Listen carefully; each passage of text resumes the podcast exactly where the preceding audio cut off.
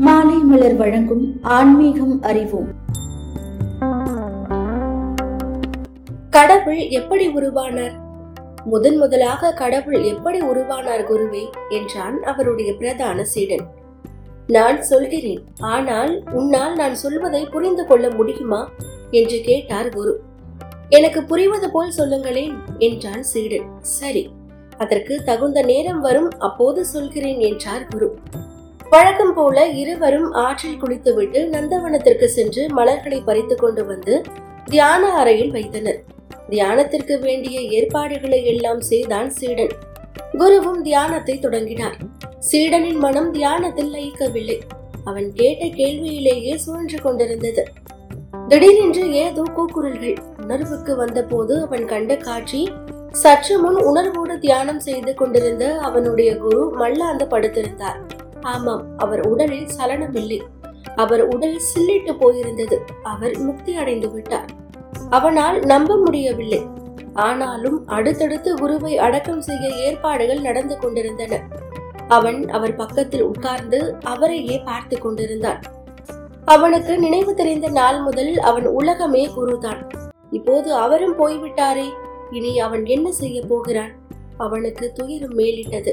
எதிர்காலம் அவனை பயமுறுத்தியது. யார் யாரோ அவனுக்கு ஆறுதல் சொன்னார்கள். இனி அவன்தான் அந்த ஆசிரமத்திற்கு தலைமை என்றார்கள். அவன் மனதில் இதெல்லாம் உரைக்கவில்லை. குருவின் உடலை சமாதியில் இட்டு மண்ணை நிரப்பி மேலே மூடினர். மறுநாள் சீடன் குளித்துவிட்டு வந்தான். ஆசிரமத்தில் குருவின் புகைப்படம் ஒரு பீடத்தின் மேல் வைக்கப்பட்டிருந்தது. அவருடைய படத்திற்கு மாலை சாற்றிவிட்டு அவரை வணங்கி தன் கடமைகளை தொடங்கினான். அசரீரியாய் குருவின் குரல் கேட்டது. சீடனே என்ன செய்கிறாய்? குருவே உங்களை வணங்கிவிட்டு என் கடமைகளை தொடங்குகிறேன் என்றான் அவன். ஆமாம் நீ ஏன் என்னை வணங்க வேண்டும்? கடவுளை அல்லவா வணங்க வேண்டும்? என்றார் குரு. குருவே என்னை பொறுத்தவரை தாய் தந்தை குரு கடவுள் எல்லாமே நீங்கள் தானே அதனால்தான் உங்களை வணங்கிவிட்டு கடமைகளை தொடங்குகிறேன் என்றான். அப்படியானால் நீ என்னை கடவுளாகவும் மதிக்கிறாயா? என்றார் குரு.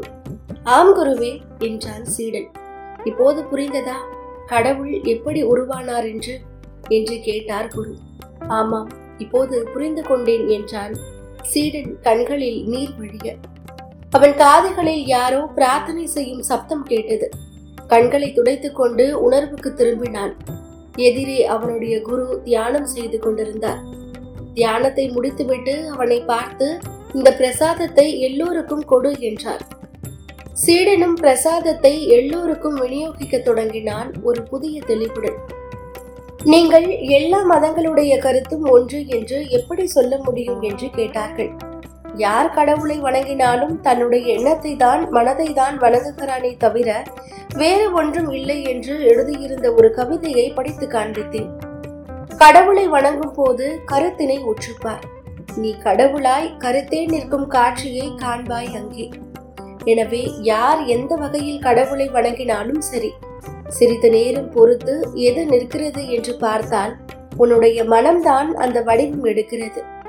விக்கிரகத்தையோ சக்தியையோ அகண்டகாரமாக இருக்கக்கூடிய எதையோ எந்த பொருளையோ கடவுள் என்று வணங்கினாலும் அந்த வடிவம் எடுப்பது நீதான். மனம்தான் என்கிறார் மகரிஷி.